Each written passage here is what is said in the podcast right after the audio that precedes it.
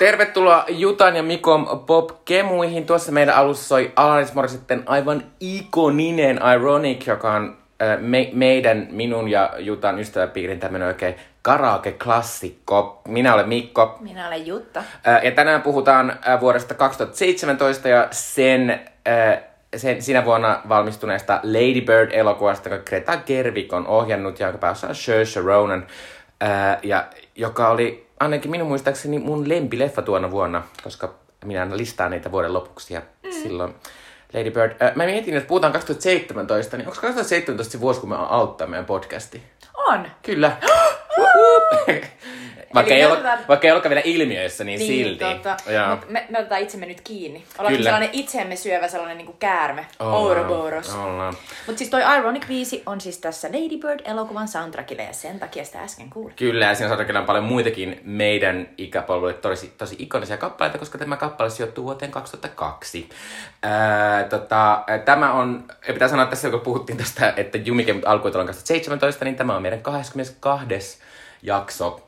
Ää, 22, wuu! kyllä. Lähestytään maagista sataa. Kyllä, hetki menee vielä. Mutta tota, tosiaan tämä meidän podcast on nykyisin sen muotoinen, että me ollaan käyty vuodesta 85 alkaen läpi aina vuosia ja semmoisia leffoja, joita on tehty noina vuosina. Ja nyt ollaan tosiaan vuodessa 2017, että ei enää kauhean montaa vuotta jäljellä. Eli lähestytään tätä meidän nykyaikaa ja nämä alkaa olla vähän semmoisia vuosia, että aika paljon on asioita jo omassa muistissakin, että ei ole vaan Wikipediasta pitänyt lu- lukea. Mutta tosiaan me aina käydään äh, ton vu- tuona vuonna tapahtuneita ilmiöitä, sitten puhutaan ton vuoden musiikista, leffoista, Oscareista ja sitten puhutaan aina tästä meidän valitusta elokuvasta, joka siis on tällä kertaa Lady Bird. Mutta mennäänkö heti tonne ilmiöihin? Mennään. Vuonna 2017 oli taas suomalaisten elokuvan tekijöiden nosta, nostatusta maailmalla, nimittäin Aki Kaurismäki sai Berliinin elokuvajuhlilla parhaan ohjauksen Hopeisen karhun elokuvastaan Toivon tuolla puolen. Wup, wup.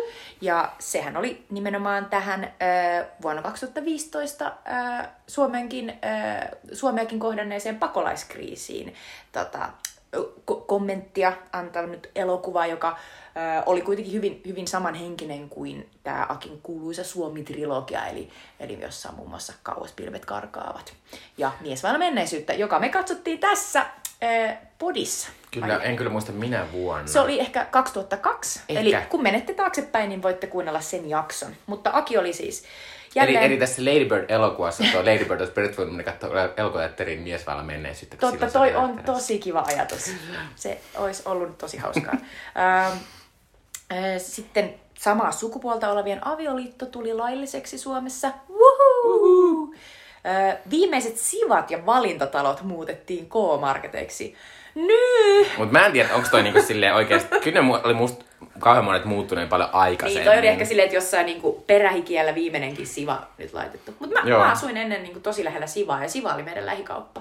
Joo. Se oli sellainen ihan mega pieni. Joo, mäkin asuin ja, ja sitten mä muistan, kun nämä alkoi muuttua nämä K-marketit, koska Suomessa aina naurattaa paljon näitä pieniä, ko, niinku pieniä kauppoja, niin saattoi olla jossain vaiheessa, että niinku, ihan niinku 10 metrin säteellä on kaksi K-kauppaa, sen takia että niissä on ennen ollut Siva ja K-kauppa. Joo, tää on niin hauskaa. Et se on järjetöntä. Mutta se on sinänsä musta ikävää, että tietysti onhan se vähän ikävää, että käytännössä ainakin Helsingissä, niin meillä on tällä hetkellä kaksi tuommoista pienempää kauppaketjua. Niinpä, ei ole enää valinnanvaraa mm. niin paljon.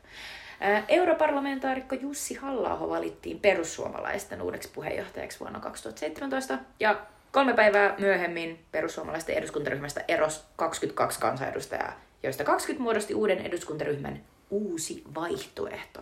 Uusi vaihtoehto? Oliko tämä sitten kuitenkin lopulta, niin kuin, en, mä, en, mä, en mä muista tällaista niin kuin, nimitystä. Joo, kato, kun niiden piti perustaa ryhmä, oli Niin, uusi vaihtoehto, juu, juu. mutta tässä ne ei voinut olla puolue vielä. Sitten kun ne keräsi ne puoluekortit, niin sitten niistä tuli No sinne niin, tulevaisuus. Just näin, joo. No mut sitten pääministeri Sipilä ilmoitti, että ei pyydäkään hallituksen eroa, vaan jatkaa hallitusyhteistyötä tämän uuden vaihtoehdon kanssa. Joten, no. Mut Ja sitten mun, myöhemmin pitää- mun täytyy sanoa tästä, niin kuin, että suhteessa, että miten paljon meidän nykyhallitusta koko ajan ollaan silleen, no niin, nyt ette väärin, nyt ette väärin. Mä oon silleen, tämmönen demokratian kriisi oli käynnissä, ja on missään vaiheessa ei puhuttu, että nyt varmasti, ha, niin kuin, nyt pitää hajota jotain, Niinpä. vaan ne oli vaan silleen, eipä tässä mitään. Ja annetaan poikien jatkaa ministereinä. Mitäs tässä? Ei olisi mitään puoluetta taustalla, mutta eipä mitään. Ouch, Tämä on ouch. aivan käsittämätöntä, No että tämmöinen on mahdollista. Ja siis tästä uudesta vaihtoehdosta tuli sitten myöhemmin tämä sininen tulevaisuus, eli, eli siniset. Kyllä, Vähän siniset aikaa. totta. Niin. Mutta nehän ei, nehän ei päässeet ikinä. Ei. Ne saan, saiko ne yhtäkään edustaa yhdessäkään vaaleissa ikinä? Sampo että- Terho, mä muistan Sampo Terho pettyi niin, paljon. Niin, ja Simon Elo. Niinpä Simon Elo. Ja tota, tänä vuonna muistan, että Sa- Sampo Terho oli kulttuuriministeri. Kyllä. Se on ollutkin tosi jännittävää. Mutta mut kai tänne järkeä ajatella, että Sampo Terho oli niinku semi-hyvä kulttuuriministeri. Joo, joo, ja sehän oli niinku, muistan, että, että kun sitten oli myöhemmin just tämä Me Too-elokuva tota, erityisesti niinku no- nousi siellä se keskustelu, ja sitten oli tätä, että, että Aku Louhimies oli, oli Framilla, niin sitten tota, Sampo Terho otti siihen vahvasti kantaa, että hän ei nyt sitten ole mennyt antamaan sitä jotain, jotain tota, yleisöpalkintoa tälle tuntemattomalle sotilalle, josta puhutaan myöhemmin vähän. Anyway, ne ovat vettä sillan alla. Itsenäinen Suomi täytti 100 vuotta vuonna 2017. Woo, ne oli aika, Suomi 100. ne oli aika isot bileet ja muistan hyvin, koska olin itse siellä paikalla, olin linnanjuhlissa. Aha, aha. Nyt on jotenkin niin hassua ajatella, koska siis tänä vuonnahan linnanjuhlat järjestetään todella riisutusti. Viime vuonnahan niitä ei järjestetty ollenkaan, mm. mutta nyt ne järjestetään niin, että normisti siellä siis erittäin ahtaissa niissä tota, ää, linnatiloissa on 1700 juhlia, niin nyt siellä on 200, eli siis tosi pieni määrä, ja ne on kaikki jotain ää, korona-ajan sankareita, eli jotain ö, sairaanhoitajia, ö, vapaaehtoistyöntekijöitä, etc. Mikä on tosi kiva ajatus. Mutta ne ei siis oo The Ja Linnanjuhlat. tavallaan mä oon silleen niinku, tosi kiva ajatus kyllä. Mutta mä oon silleen, että let's cut the crab. Mä katson eh, niitä sen takia, että mä voin katsoa, miltä ne ihmiset näyttää. Niin, et missä ja, kun- puvut? Niin, ja, ja miten ne pukeutuu, niin mä voin, Niin. tää, Sille- tää ei ole tämmönen, mä tiedän, että sitä yleensä on se, että ei saisi puhua näistä puvuista. Mä oon silleen, niin, niin, mutta kun mä puhun nimenomaan näistä puvuista, se on en siitä, miltä joku ihminen näyttää sen puvussa. Toki on myös silleen, että sä oot valinnut tämän päin persettä, mutta en mä, si- se, ei, ei pidä kommentoida Ei naisten vartaloja tai jotenkin näin silleen. poispäin. Joo, mutta muotia saa arvostella. Kyllä. Ja sitten, miten, tämän, mi, mi- miten, miten tässä tilanteessa, nythän ei ole kättelyä, mutta jos olisi ollut kättely, niin miten se olisi hoidettu, koska Ylen selostajat olisi varmaan joutunut olemaan silleen, että no niin, ja nyt kättelyvuorossaan, mm, Niin, se on siellä totta. on sairaanhoitaja, mm, olisikohan Niin. se mahdollisesti Marjatta vai kenties Terhi? No, Niin. mutta ehkä siinä olisi sitten tehty, mutta, mutta joka tapauksessa kä- kätellä ei. Ja, Mutta ja on niin, se jännää, voiko noitakaan järjestää, koska tänne pääkaupunkiseudulle tuli taas Kyllä. rajoitukset. Tilan, että- tilanne, tilanne on tässä, kun me ö, keskiviikkona tätä äänitämme ja tämä tulee ulos perjantaina, niin tilanne on erittäin niin kuin, nopeasti huonontunut. Tota, katsotaan, mitä tapahtuu. Sitten vielä Walt Disney Company ilmoitti ostavansa suuremman osan 21st Century Foxista, ja hinta oli 66 miljardia dollaria.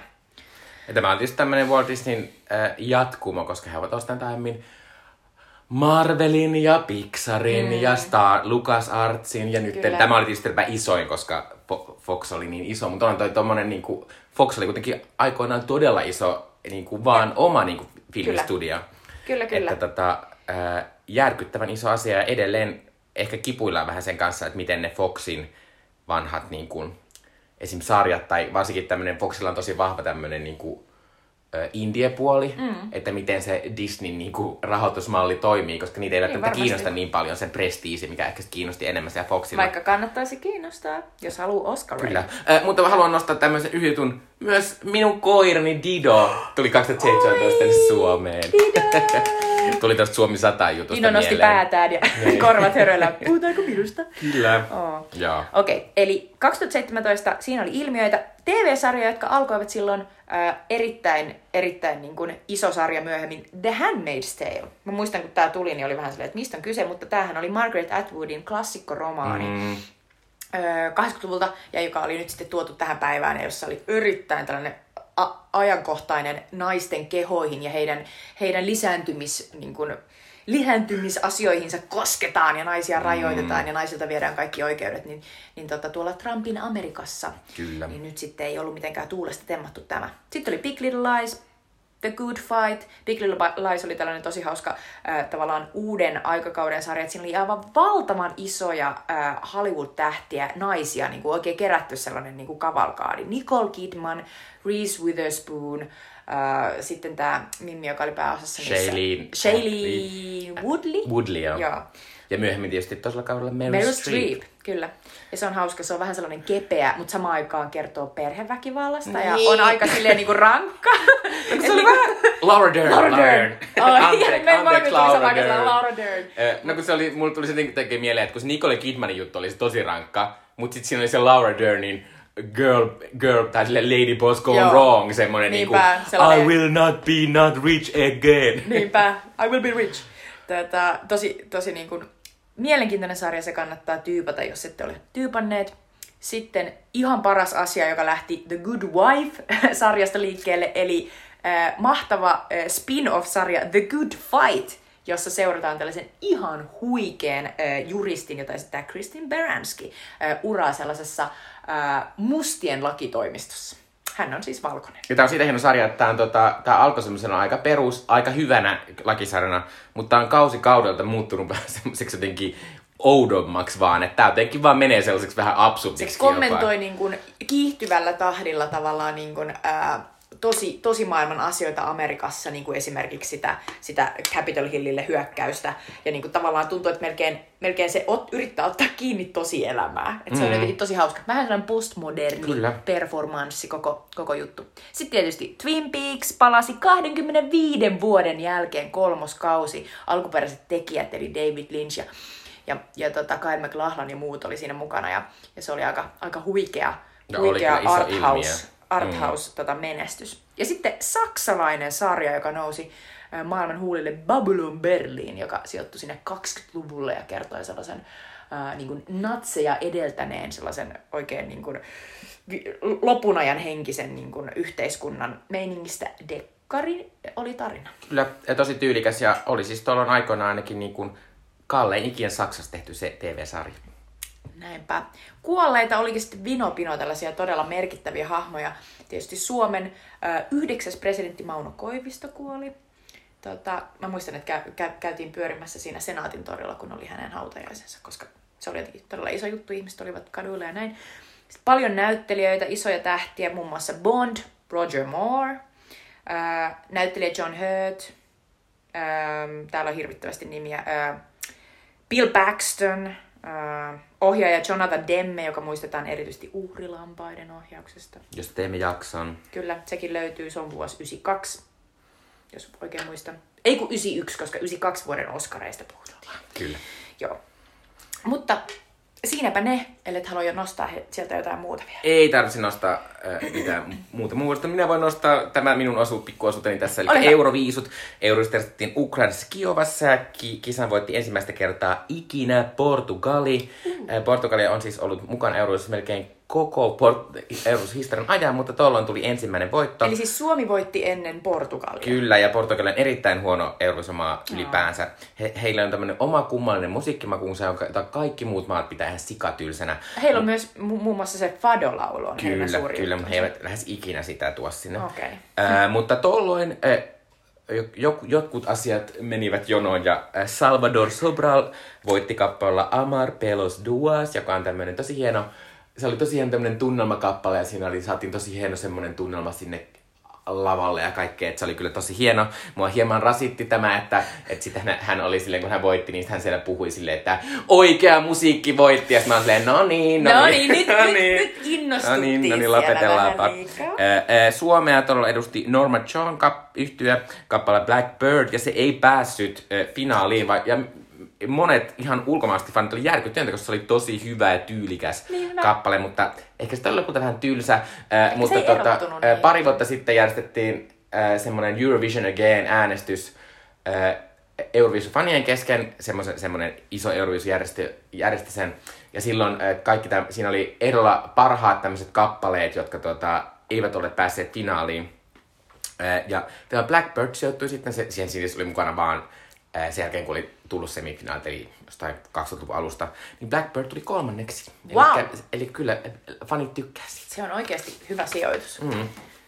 Äh, mutta tästä voidaan siirtyä sitten musiikkiin. Minun pitää sanoa, että tämä voi olla vähän nopea asia, koska tuolla oli musta aivan järkyttävän tylsä musiikkivuosi. Niin Tää nyt on taas sitä, mistä mä oon puhunut kauan. Naiset on kadonneet USAn listoilta. Äh, USAn top 10 oli yksi naislaulaja ja hänkin oli featuring artisti. Kaikki pääesiintyjät tässä olivat miehiä. Ykkösenä oli Ed Sheeranin megalomaanisen iso Shape of You-kappale, joka voitti äh, Despaciton, joka jotenkin tälle jälkikäteen tuntuu jotenkin vielä megalomaanisen isommalta. Mutta tuntuu jotenkin ihan hassulta, että miten, miten, niinku, miten se voitti Despacito, kun mä en ollut esimerkiksi... Mä olin kuullut jossain niinku kerran tyyli klubilla ton Shape of You, mutta Despacito tuli joka joo, tuutista. Kyllä. Mutta joo, kyllä, mutta siis... Äh, Eka oli Shape of You, kakkosen oli Despacito Amerikassa. Sitten listalla on Bruno Mars ja pitää nostaa nelosena on Kendrick Lamarin Humble. Kendrick Lamar on mahtava ja se oli Flowssa. Tämä on tällaista niinku taideräppiä. Kyllä, Mietitään, että se on siellä neljä. Joo, sitten tämä äh, äh, haukuin viime jaksossa Chainsmokersia, että en tunne heitä enkä tunnista heitä, he ovat samaa. Heillä on täällä kaksi äh, kappaletta listalla. Toisen on tehnyt Coplayn kanssa ja toisen tehnyt Halsin kanssa. Mä naurattaa niin paljon, kun mä tota, googlasin The Chainsmokers, niin tuli silleen, ne, ne on siis sellainen DJ-duo, niin ensimmäiset kolme kysymystä oli, are they a couple? Sitten, are they brothers? Ja sitten, do they actually smoke? Joo, ja sitten tota, äh, tässä on tämmönen äh, mun ja Jutan tämmönen yksi äh, lempodcast on Who Weekly, ja niillä on aina semmoinen vitsi, että on, että on se good looking chain smoker, ja sitten on se no the niin, other one. No niin, Joo. Oh äh, mutta tota, äh, en mä tiedä, ei mua hirveästi, kun nämä on kaikki tämmöisiä, tässä on ehkä vähän semmoista, että musta tuntuu, että tää alkaa tämmöistä aikaa, että mä alan olla silleen aika van, silleen, että mä oon löytänyt se oma musiikki, mä se ei enää mene tässä samassa tahdissa, mm. mitä nämä musiikin trendit, niin sitten on täällä siis täällä on niinku Chainsmokersia ja sitten on Imagine Dragons, joka on tosi iso rock Toi on hyvä toi Believer. Se on ihan hyvä, mutta Se on joo. ihan jees. Sitten on Post Malone, joka on tämmönen artisti, jota mä en tajua Ei ollenkaan. ollenkaan mutta sehän on ihan suunnaton artisti, mutta täl, tällä oli usallista. Ja Suomen lista oli aika samantyyppinen. Ed Sheeran oli siellä ykkösenä, Despacito oli kakkosena. Despacito siis sanoa, että Despacito on semmoinen kappale, mikä alun perin oli tämmöinen espanjankielinen kappale, jonka Luis Fonti ja Daddy Yankee oli tehneet. Ja sitten eh, Justin Bieber kuuli sen ja oli silleen, hei, Miten mä tulisin heittää tähän vähän espanjaa? Mä en saa espanjaa yhtään, voin sitten laulaa tässä. Kuitenkin siis hola ja cerveza. Kirjoittaa ne sanat, mitä mä laulan espanjaksi, ja sitten hän tietysti kiihtyi, koska ihmiset rakastaa mm. jostain Justin Bieberia, ja sitten Despacito tuli niin iso tähti. kolmosen oli Evelina artistin Tornado, joka on tosi mahtava kappale. Mä en ollut hirveästi kuullut tätä, koska mä en kuuntele näitä, mutta mä kuuntelin tänään, että mä olin silleen, what? Mahtavaa. Nelosena Suomessa oli Post Malone ja 21 Savagein Rockstar, jota en ollut kuullut myöskään, tai olin mä ehkä kuullut se joskus, koska se on, se on siis semmoinen ihan suunnaton hitti, joka on vuodesta toiseen niin kuin ihan kauhean suosittu. Ja sitten mä aina käyn kuuntelemaan sen välissä, mä oon silleen, minä en tajua jotain. Mi, mi, mi. Sitten on Reino Nurdin kappalla Antaudun vitosena. Kutosena on Halo Helsingin hulluuden Highway, joka on ainakin musta kiva semmonen potpuri-kappale. Äh, oliko tuo se vuosi, kun kävimme, kävimme Ruisrockissa? Mä luulen, että tämä on nimenomaan sitten... se vuosi, kun minä ja Mikko oltiin Ruisrockissa ja sitten me oltiin siellä sellaisella, sellaisessa olutkarsinassa ja sitten me katsottiin Halo Helsingin keikka ja se oli kyllä mahtavaa. Joo, ainakin tämä kappale. Meillä oli tosi paljon pieniä oluita. Joo, koska se, oh. Sitä ei ole ikävä kyllä festareilla, ei pienet todellakaan. oluet. Öö, seiskana on... Jotka maksaa 7 euroa. Kyllä, seiskana on Robin ja Nelli Matulan Hula Hula, joka oli tämmöinen siitä tuli sellainen ilmiö, missä ihmiset opetteli sitä tanssia Joo, se, ympäri Suomea. Joku se oli joku semmoinen, niin kuin, äh, Ylellä oli joku tämmöinen tosi iso, nyt juhlitaan Jussi ja kaikki yhdessä. Ai niin, ja sitten ja sit, ja sit siihen liittyi tämä ja sitten kaikki tanssi. Mullakin on semmoinen, semmoinen video, missä kun tuttu tanssii tätä ja siinä oli, joo, mutta ei. Kasina on Jenni Vartiaisen Keinu, ysinä on entinen One Direction tähti Zayn Malik ja Sia kappale Dust Till Dawn, joka on ihan käsittämättä näin ylhäällä Suomen listalla, What mutta ehkä Suomessa oli tosi paljon One Direction. Niin varmastikin. Ja sitten kymppinä Suomessa on Ed Sheeran, eli on se ehkä ihan, ihan validia, että Ed Sheeran täällä juoksee täällä Suomessa, koska, koska tota, niin. kyllä sitä on tykätty, vaikka minä en sitä ikinä kuuntelekaan. En ymmärrä. Äh, mutta miten leffas? No, voidaan hypätä leffoihin. Äh, le- maailman, maailmanlista leffoissa ö, muistuttaa tosi paljon edellisvuotta. Eli meillä on ö, neljä elokuvaa, jotka tienas yli miljardin, ja sitten ö, viides elokuva, joka tienas pikkasen alle, eli reilu 900 miljoonaa, ja, ja, tota, ja sen jälkeen lähdetään pikkasen alaspäin. Mutta ykkösenä on Disney, siellä on ö, Star Wars The Last Jedi, eli tämän Force Awakensin ö, jälkeen se seuraava, tässä uudessa Star Wars-trilogiassa, joka jakoi tosi voimakkaasti jengiä, että oli sellaisia todella vihaisia fanipoikia, jotka oli, että ei saa tehdä tällä tavalla. Ja sitten oli taas tosi innostuneita fanityttöjä ehkä, jotka oli silleen, että ihanaa, että nyt niin kun tästä, tästä Kylo Renin hahmosta olikin tehty tällainen Disney-prinsessamainen tyyppi, joka tulee ja, ja tota, uh, has force sex with Rey ja, ja muutenkin oli jotenkin huikeeta. Siinä oli, tässä elokuvassa tehtiin sellaisia avauksia sellaisiin suuntiin, jotka sitten myöhemmin unohdettiin täysin. Ja tämä on tavallaan, tämä Last Jedi on hyvä juttu siinä, että äh, millä tavalla äh, niin kuin leffayhtiöt kuuntelee palautetta oikein saa. Jostain syystä ne random fanipojat, jotka inhos kaikkea, mikä ei ollut Star Warsimaista, niin jostain syystä Disney päätti sitten kuunnella niitä. Kyllä. Ja sitten luopui kaikista kiinnostavista jutuista, mitä Kyllä. tässä oli siinä, sit, siinä Rise of Skywalkerissa, mikä tosi, tulee pari se on tosi myöhemmin. harmi. Mutta tämä siis tienasi 1,3 miljardia. Mikä Kakkosen- tietysti on äh, 800 mi- miljoonaa vähemmän kuin se eka. Mutta tulee vähän sellainen, että nyt, Niin, nyt onko mitään väliä? tuli pieni ahneus siellä kai. Niin, niin. Oliko niillä joku ajatus, että ne saisi siitä kolmannesta leffasta niin kuin jotenkin saman verran rahaa kuin Force Awakensista, jos ne kuuntelee fanipoikia? It did not happen! Mutta sorry spoiler alert, se tulee vasta seuraavissa podcasteissa. Mm. Uh, Mutta kakkosena ton Last Jedin jälkeen oli äh, Disneyn näitä tehdään klassisia animaatioitamme uudestaan a, ä, niin kuin ihmisnäyttelijöillä tai hashtag ö, o, osin tietysti CGIllä, eli Beauty and the Beast, Kaunotar ja Hirviö, joka tienasi 1,2 miljardia. Ja, ja tota- pitää muistaa, että sen pääosassa oli Harry Potter-tähti Emma Watson. kyllä. Ja tota, itse ainakin tykkäsin siitä, että musta Itse oli oikein kiva. tota, eh, kolmosena on eh, Fast and Furious-sarjan kahdeksas elokuva, The Fate of the Furious, joka Onko tämä se, missä on Charles Theron? Mahdollisesti... Koska mä oon nähnyt jonkun näistä ja siinä oli Charles Theron. Joo, niin mäkin. Mutta mä en varmaanko tämä kasi, vai onko peräti joku seuraava. Mm-hmm. Mutta tota, jälleen kerran nähdään, että, että kun sulla on tällainen sarja, johon jengi on jo niinku ihastunut ja ne tykkää niistä hahmoista ja ne tykkää niinku niistä elementeistä, niin sen kun vaan laitat uuden leffan, niin... Mutta sitä mä tavallaan ne arvostan, tulee? että ne oli silleen, kun me sanotaan sinne joko Fast tai Furious, niin voidaan muuttaa sitä nimeä minkä ta- Niin. millaiseksi vaan, ja Niinpä. ne tietää mikä tää The niinku on. Fate of the Furious. Niin. Öö, nelosena on öö, Ani, animaatio. Ani, mun täytyy sanoa tosta vielä. Joo.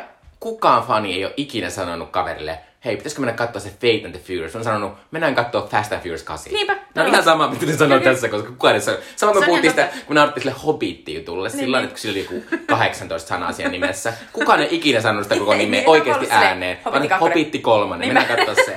Oikeesti. Mutta ihanaa, että ne yrittää. Mm. Ne yrittää. Tai sitten vaan silleen, me ollaan tälleen taiteilijoita, ihan sama mitä meidän fanit kuvittelee. Niinpä, sille, mm, mutta te teette Fast and Furious-leffoja, Mm, sorry. Öö, nelos siellä on Despicable Me 3, eli animaatiosarja, tota, kolmas, kolmas osa. Itse ilkimys. Itse ilkimys, kyllä. Ja sitten vitosena on ää, mun mielestä aika tosi hauska Jumanji-elokuvan rebootti, jossa siis tämä klassikko lautapeli, josta purkautuu sellainen niin oikea viidakko maailmaan, niin tehdäänkin sellaisena vanhana kasipittisenä ää, tota, sellaisena hemmetin Nintendo-pelinä. Mm. Ja sitten myös tästä tehdään sellainen hassu, hassuttelujuttu, eli muun muassa The Rock ja, ja Jack Black ja sitten tämä upea Mimmi, joka esittää Nebulaa tuossa Guardians of the Galaxyssä, niin tota, niin, niin, niin, niin Mutta tässä on vähän semmoinen... Mutta tässä on sellainen, että, että miehet joutuvat tyttöjen vartaloihin ja tai yksi mies joutuu tytön Onko se niinku. Freaky ja Friday vähän niinku? On. Joo. Et siinä, siinä niinku ihmisten niinku, ne tekee tällaisen niinku body swapin ja sitten se on tosi hassua.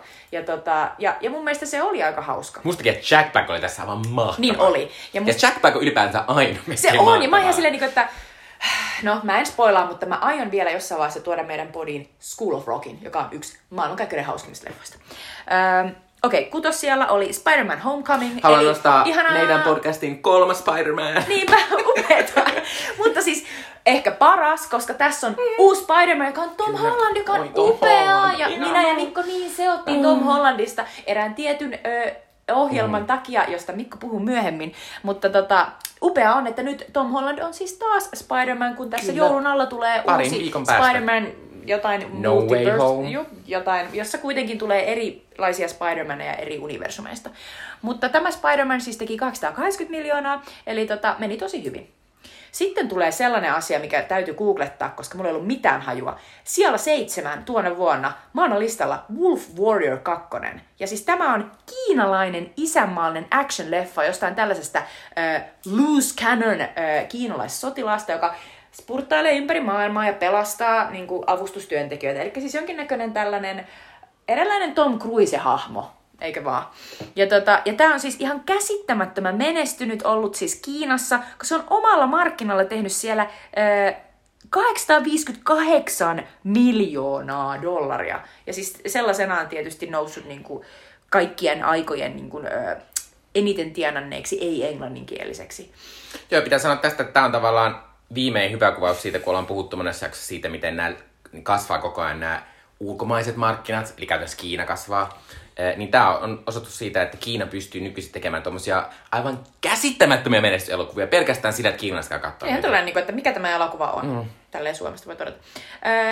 kasisijalla on Guardians of the Galaxy 2, niin joka on meidän molempien niin rakastama. Ja, ja tota, me tuossa pari, pari jaksoa sitten puhuttiinkin Guardians of the Galaxystä, mutta tämä kakkonen on mun suosikki tähän mennessä. ja sitten tuleekin tosiaan lisää näitä näitä tota, supersankarielokuvia, eli ysinä on Thor Ragnarok, Oi, joka on ihan loistava. Se on niin, hyvä. se on niin hauska. Uh, Uusi-Seelantilainen Taika Waititi otettiin ohjaamaan ja heti tuli täyttä kultaa. Eli tämä on ehdottomasti Tämä on Marvel-elokuva, jossa mä oon eniten naurannut ääneen mm. lähes koko ajan.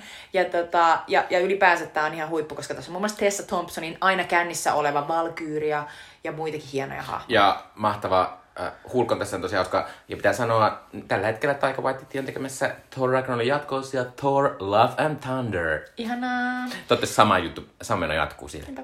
Ja sitten tosi uskomatonta kyllä DC onnistui tekemään myös hyvän elokuvan. Nimittäin Wonder Woman, jossa Gal Gadot esittää tätä upeaa ihme naista, joka, joka tota, on sieltä Kreikan saarelta jostain ihanasta äh, lesbosotilas äh, tota, joukosta. Ja, ja sitten hän on jotenkin, hän on, hän on mahtava ja karismaattinen, vaikka hän, hänen äh, yksityiselämänsä kommenttinsa ovatkin vähän kummallisia. Tota... Mutta pitää sanoa, että, että mä rakastin Wonder Womania ja mua, mua jopa, jopa vähän niin kuin liikutti se, kun mä olin niin, että tämä on niin mahtava. Ja olen katsonut sen kakkosen, se on ihan hirveätä paskaa. Mä en ymmärrä, se, että mä en edes katsonut sitä kakkosta, kun Mikko varoitti niin mua tästä. Joo. Mutta ei siitä sen enempää, hypätään Suomeen. Yhden jutun haluan sanoa, koska Kerro. silloin kun keräsin tätä listaa, niin luin netistä, että tuo oli siis äh, niin kuin Amerikan ulkopuolisilla markkinoilla suurin eh, niin kuin tämmöisenä box, niin kuin raha, rahassa mitattuna vuon, vuosi ikinä koko maailman niin kuin, tai elokuvahistoriassa. Uh. Mistä johtuu tämä, että siis tämä viimeinen elokuva täällä on myös tiennyt 800 miljoonaa. Niinpä. Mikä Joo, on se on kyllä ihan sairasta. Mm. En tiedä, onko hyvä vai huono, mutta ainakin outoa. Ö, Suomessa tehtiin, tehtiin yleisöennätys, eli, eli tota, siis katsotuin elokuva ja yksi Suomen katsotuimpia elokuvia koskaan. Tietysti tässä on vähän sitä, että mitä kaikkea mitataan nyt ka- katsojiksi, mutta siis Tuntematon sotilas, eli Aku Louhimiehen elokuva, eli kolmas Tuntematon sotilas elokuva, niin oli vuoden katsotuin elokuva ja siis mitattuna, niin se, sai katsojia yli miljoonan. Ja Ei tää, minua. Tämä elokuva, miettikää, Mikko ei nähnyt mm. sitä, vaikka... Tämä on mun suomalainen Titanic. Niinpä, Tota, tämä elokuva kestää siis kolme tuntia ja tässä oli siis uutena elementtinä niihin vanhoihin verrattuna, niin tämä kotirintaman elämä, eli Naiset Paula mukana. Vesala on tämä Antti Rokan puoliso Lyyti ja sitten siellä on muitakin tyyppejä, mutta rehellisyyden nimissä jopa minun isäni, joka ei ehkä maailman kovin elokuvakriitikko ole, niin totesi, että olisi voinut olla vähän enemmän sitä kotirintamaa. Eli siis sitä on hyvin pieni osa siinä. Mutta muistan, tästä tuli sellainen hullu ilmiö sitä, että Hesarissa oli arvostelu, että täällä yksi tai kaksi tähteä. Ja se oli niinku... Kaksi se oli vaan hullua se, niin kuin se kommentointi, että jotenkin kaikki jotenkin... Tästä pitää, jengi pitää. oli sille just nimenomaan sille Suomi sata ja nyt on Ei pilattu tämä vuosi. Pila, Hesari pilasi Suomi sata vuoden. Ja se on Joo. niin, come on. Ei oikein ymmärretä, että se on kriitikon mielipide. No, joka tapauksessa tätä elokuvaa pääsee siis katsomaan helposti, kun menee Yle Areenaan, niin siellä tämä on pilkottu viisiosaseksi sarjaksi. Ah. Ja, tota, ja, ja siinä on tietysti enemmän materiaalia kuin siinä kolmen tunnin elokuvassa. Ehkä katson sen sieltä. Mm. En, en Tämän elokuvan pudu oli 7 miljoonaa euroa, joka oli siis kaikkien aikojen kallein suomalainen elokuva, mutta Sen ylitti toki nyt juuri ensiltä tullut Omerta 6 kautta 12, Joka josta alun perin piti elokuva. tulla kaksi elokuvaa ja vielä joku TV-sarjakin. Siihen oli kerätty yli 8 miljoonaa euroa, mutta tuota, se ei sitten ihan mennytkään putkeen ja nyt tuli sitten tämä yksi elokuva, joka on saanut murskakritiikit mm. ja, ja tota, ilmeisesti jollain tavalla on onnistuttu hassaamaan siinä jossain vaiheessa niitä miljoonia, mutta se ei näy lopputuloksessa. Mutta pitää sanoa, että onneksi se on suomalainen elokuva sinänsä, että sitten kuitenkin suomalaiset elokuvan tekijät ovat saaneet ton 8 miljoonaa toivottavasti, että se ei mene mihinkään. Tosi, sehän kuvattu jossain Ruotsissakin. Sitä on kuulemma- kuulemma, Virossa ainakin myös. Mä kuulin tämmöisen jutun, että siinä on muun muassa sellainen kohta, missä ollaan Brysselissä ja jokainen, joka on ikinä saapunut junalla Helsingin tunnistaa, että niin tuossa taustalla on toi Oodi, se kirjastotalo, että Tiukkaa on. No, Suomessa toiseksi katsotuin elokuva oli tämä maailman katsotuin, eli Last Jedi. Sekin sai melkein 500 000 katsojaa, mikä on tosi kiva. Ka- tarkistin, että Force Awakens sai yli 600 000, mutta että ei, ei tultu kaukana perästä. Mm-hmm. Sitten on taas maailmanlistalta tuttua Itse Ilkimys kolmonen. Ja sitten Herra isä, tämä menee taas tähän, että kun suomalaiset ovat niin kuin, ryh- ryhmittäytyneet jonkin nimikkeen taakse, niin he seuraavat sitä hamaan loppuun. Nimittäin nelosena on Suomen top 10 Pirates of the Caribbean Salazar's Revenge, jonka siis oikea nimi on Dead Men Tell No Tales. Oudosti tämä nimi kuitenkin Suomessa oli Salazar's Revenge. Salazar on siis tämä äh, Johnny Deppin esittämän Captain Jack Sparrowin tällainen äh, nemesis, jota esittää Javier Bardem. Ah. Ja äh, tämä onko tämä missä myös Penelope Cruz? Öö, en ole varma. Mm. Tota, mutta tämä tapauksessa siis Pirates of the Caribbean vitonen. Ja tämän ohjasi tällaiset Joachim Ronning ja Espen Sandberg, jotka ovat norjalaiset elokuvahoitajat, jotka tekivät siis tämän Norjan aikanaan Oscar, ö, Oscar Gameihinkin vieraskielisen elokuvan kategoriassa pääseen Kontiki-elokuvan. Ja sitten he siis ohjasivat tämän Pirates of the Caribbean vitosen, joka sai Suomessa 308 000 katsojaa. Mutta voi hyvä luoda tuota järkeilyä silleen, eikö se konti, mä oon nähnyt sen kontikin vaan mainoksessa, siinä näkyy merta. Mm. Tää on silleen, että hei, noi tyypit on tehnyt Niin sille- jonkun mereen liittyvän elokuvan. siis ne varmasti tähän osaa näin. tän. Ne Tänne näin. Joo, siis no, mutta ihan kiva, että suomalaiset olivat sitten, että, että mennään katsoa norjalaisten tekemään juttua. Öö, tuskin ajattelivat tosin näin. Öö, Sitten päästään taas suomalaisiin elokuviin, eli öö, tässä siis top 10 on yhteensä öö, neljä suomalaista elokuvaa. Ykkönen oli tietysti Tuntematon sotilas. Sitten tulee vitos, siellä on Napapiirisankarit kolmonen, eli suomalainen franchise. Eli tässä taas käydään... Eikö nämä siellä- sankarit ollut jo, se kolmonen? Kun mä, jotenkin, mä, mä katsoin tätä listaa, mä oon silleen? Onko mulla väärä vuosi vai? Ei, se oli kakkonen. Ja tämän on ohjannut Tiina Lymi. Ja tässä tota, eh, tämän meidän podcastin niin kuin aikana, kun olemme edenneet vuosissa, niin, eh, niin Suomen elokuvataivaalle on siis syttynyt uusia elokuvaohjaajia tähtiä, jotka ovat siis naisia. Ja Tiina Lymi on sellainen. Mm-hmm. Mm, mm. Älä näytä niitä naamoja siellä. Uh, kutosena on tosiaan tämä Kaunotar ja Hirviö. Seiskana on viime podcastin leffamme La La Land. Kiitos Koska suomalaiset. suomalaiset katsoo Oscar-elokuvia. uskomatonta, 260 000 mm. katsojaa. Mä muistan, että silloin olin töissä ja seurasin tätä ja olin silleen, että tämä on menestys, siis Oscar-elokuva, 260 000 katsojaa, wow. Uh, ihanaa. Sitten kahdeksantena on lasten elokuva, jotka aina Suomessa kannattavat, etenkin suomalaiset. Onneli, Anneli ja salaperäinen muukalainen on Saara Kanttelin elokuva ja sai 206 000 katsojaa. Ö, 216 anteeksi. Sitten yhdeksäntenä on Yösyöttö, joka on siis Marja Pyykön. Eli kolme kautta neljä näistä suomalaisista elokuvista tässä listalla on naisten ohjaamia.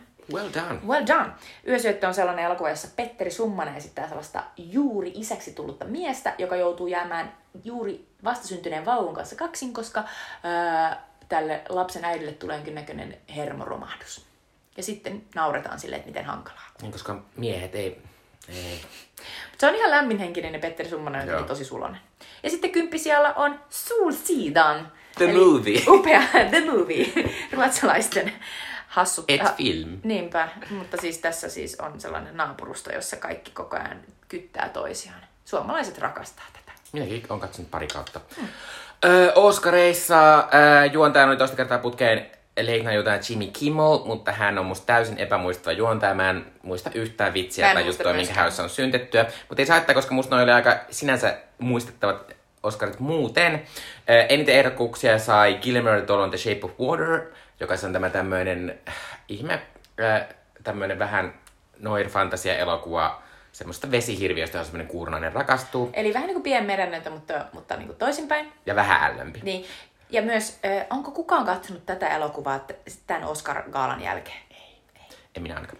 Enkä aia. Uh, Christopher Nolan Dunkirk, uh, sota-elokuva sai kahdeksan eräkuutta. hieno Se on niin hieno. elokuva. Kävin katsomassa sen itse uh, Tukholmassa uh, uh, IMAXissa. IMAXissa. Se oli Niinpä. upea. Uh, seiskana on Läpipaska, Three People's Outside Ebbing, Missouri. Uh, semmoinen sosiaaliporno, rasismi pelastaa, kun käyttäydyt kerran oikein elokuva. Oh, toi on niin perseestä. Joo, ää, ja muita tämmöisiä paljon ehdokkuuksia saa näitä elokuvia, oli muun muassa Darkest Hour, joka kertoo ää, Wi- Churchill, Churchillista. Winston Churchillista. Ää, Phantom Thread, Peter Andersonin ää, tuolloin erittäin ollut tämmöinen muotiseksi elokuva. Ää, Blade Runner 2049, joka oli Denis Villeneuvein viimeinen tämmöinen vähän flopannut ää, tota, skifi-elokuva. Nythän Dune menee, Dynellä menee onneksi hyvin. Ja sitten tämä esimerkiksi tämä meidän eh, elokuva Lady Bird oli siellä myös mukana.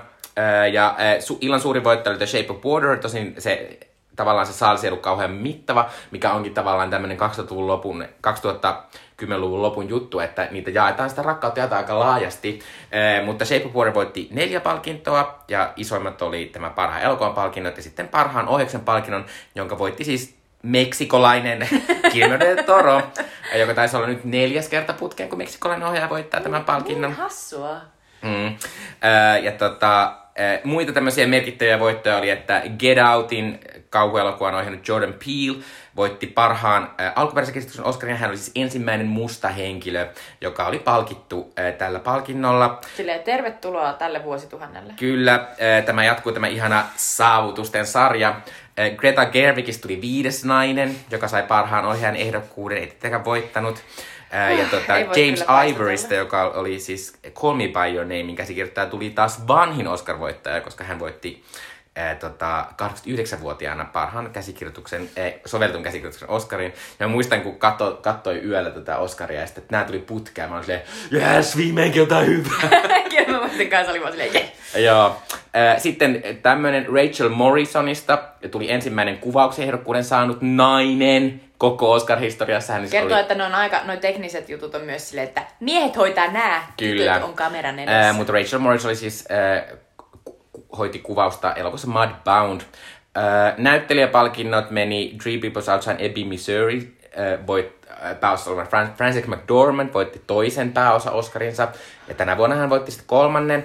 Ää, Gary Oldman voitti Winston Churchillinä ensimmäisen Oscarinsa. Ja Äh, Tää oli musta vähän tämmönen voitto, mikä musta on aina vähän tämmönen, että laitapa läskipuku päälle ja paljon meikkiä ja sitten huhuta jossain. Niin Tää oli vähän taas se siellä... myös sellainen, että Gary Oldman, silleen, tämä on sinulle Niin. elämäntyö Oscar. Niin, se on kyllä totta. Äh, sivuosat meni äh, siis yleensä ihanalle Sam Rockwellille, jota voisin katsoa melkein missä vaan, mutta en, en kyllä tässä En mielellään tässä elokuvassa. Three People's Outside Ebbing, Missourissa, mutta hän tietysti oli tämmöinen, äh, mitä va, mi, vanhat ihmiset tule, tuntee, että tämä on hyvä hahmo, koska tämä oli tämmöinen hahmo, joka oli suunnaton hirvi, hirviö, semmoinen paska rasismi, rasisti, joka sitten lopussa tekee semmoisen yhden hyvän teon, kun hän tajuaa, että ehkä mun ei pitäisi olla niin ilkeänä tumaan sille. Ja sitten sen jälkeen meidän kaikkien pitää ajatella sille, no niin, rasismi ratkaistu. Kyllä. Kyllä. Äh, ja sitten Alison Jenny voitti I, Tonya elokuvasta. Äh, Joka on ilmeisesti aivan järkyttävä elokuva. No, se, no, ei, se, ei, se, niinku- no ei se ole järkyttävä, mutta se on vaan vähän kehno. Niin. Ja myös Alison Janney, mua harmittaa, että se voitti tosi paljon, koska, koska tätä äh, Lady Birdistä oli myös Laurie Metcalf ehdolla. Ja Laurie Metcalf on niin vitun upea. Se on niin täydellinen Mut, tässä mut tästä puhuttiin taas äitien taisto. Kyllä, että oli tämmöinen hullu, todella kummallinen äiti, ja sitten oli tämä tämmöinen normiäiti, ja Niinpä. sitten tämä hullu, tosi kummallinen äiti voitti. Mutta hieno tietysti, että Alison. Janney, Alison Janney on hieno, hieno ura, ja tuota, Alison TV:ssä. hahmolla on tässä elokuvassa koko ajan sellainen niin kuin lintu olkapäällä. Kyllä. Sitten Hollywoodin syttyi tuona vuonna tämmöinen ihana tähti, eli Timothée Chalamet. Timothée Chalamet oli Call Me By Your Nameissa ja sai tuolloin... Elio. Hän oli tota, ehdolla parhaan miespääosan palkinnolle elokuvasta Call Me By Your Name. Ja se oli ihanaa. Ihanaa oli myös, että parhaan animaatio, joka voitti Pixarin Koko. Ja musta Koko on ihana. ja siinä on ihanaa Se musiikkia. on tosiaan tästä Day de los, Di- Dia de los Muertas äh, meksikolaista perinteistä kertova animaatio. Kyllä, joka oli ajankohtainen tuossa viime viikolla. Sitten parhaan vierkielisen elokuvan voitti Chile Sebastian Lelion ohjaamalla Fantastic Woman elokuvalla, jossa on tämmöinen erittäin hieno transnäyttelijä Daniela Vega. Se on aivan superupea. Kyllä. Äh, Kannattaa katsoa, jos tulee vastaan. Ja sitten pitää mainita tämmöinen, vaikka tämä nyt ei voittanutkaan mitään, mutta Netflix sai en, e, nyt ekaa kertaa, kun oli monta vuotta yrittänyt, että sai ensimmäistä kertaa Oscar-ehdotuksia, kun niiden Mudbound-elokuva sai neljä ehdokkuutta. Ja tämä on tietysti suu, tämä asia on muuttunut erittäin paljon, koska esim. tänä vuonna tuntuu, että lähes kaikki elokuvat, missä puhutaan Oscareissa, niin ovat Netflix-elokuvia. Eli tota, nopeasti asiat kehittyy. Todellakin. Äh, Kannesissa, eli täällä Euroopassa, äh, pääpalkinto meni tonne, voi vittu ruotsalaiset Ruotsiin, Ne, kun mutta. Ruben Östlundin upea taidekomedia, tämmöinen ihmiskriisi-elokuva The Square voitti, ja se on niin hyvä elokuva. Joo, Ruben Östlund tekee mahtavia satiireja ruotsalaisista. Kyllä. Ne kolahtaa kyllä todellakin tänne Suomeen. Mikä se ekan nimi oli? Ähm, Force Majeure. Force Majeure. Oh, eikö se on niin hieno? Eli The Tourist. Kyllä, The Tourist. ei se, missä Angelina Jolie. Mutta se ei ollut se eka, vaan sitä ennen oli, eikö sitä ennen ollut Play, Ehkä mä en tiedä, onko mä joka oli sitä. si- sellaisesta, että miten, miten, miten vaikea tilanne tu- tulee sellaisille eh, valkoisille ruotsalaislapsille, kun sellaiset mustat ruotsalaislapset kiusaa niitä. Joo, mutta The Squaressa on paljon, se on tosi, se on tosi epämukava elokuva, mutta myös semmoinen todella hauska. Kannattaa katsoa The Square. Äh, mutta kohta siirrytään tämän vuoden, tämän jakson teema-elokuvaan, eli Lady Birdiin. Eli tämänkertainen elokuvamme tässä Jumikemut podcastissa on Lady Bird. Sen ohjasi Greta Gerwig, jonka moni muistaa muun muassa Frances Ha-elokuvasta. Ähm, Gretasta tuli siis viides äh, nainen, joka sai parhaan ohjaajan ehdokkuuden tämän Lady Birdin myötä. Äh, Pääosassa tässä elokuvassa ovat ihastuttavat Saoirse Ronan ja Laurie Metcalf äi, äh, tyttärenä ja äitinä. Lisäksi Tracy Letts, Lucas Hedge, äh, tai Hedges, Timothée Chalamet ja Beanie Feldstein, jonka mm, monet saattavat tunnistaa, että hän on Jonah Hillin sisko. Mm.